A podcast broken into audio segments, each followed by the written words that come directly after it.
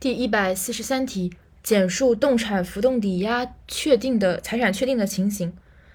财产确定的情形有三点，首先是债务履行期限届满，债权未实现，然后是抵押人被宣告破产或者解散，然后是当事人约定的实现抵押权的情形，最后是严重影响抵押权、抵押债权实现的其他情形。这四点都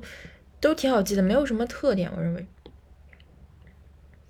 抵押财产的确定，这个也就是抵押财产的确定呗。就首先是，嗯。债权期限届满未实现，然后破产或者破产或者解散，一个是权利本身，一个是权利的这个主体，是主体是相对的主体啊，是抵押人的问题，然后是约定的，最后是一个兜底儿，其他就四点。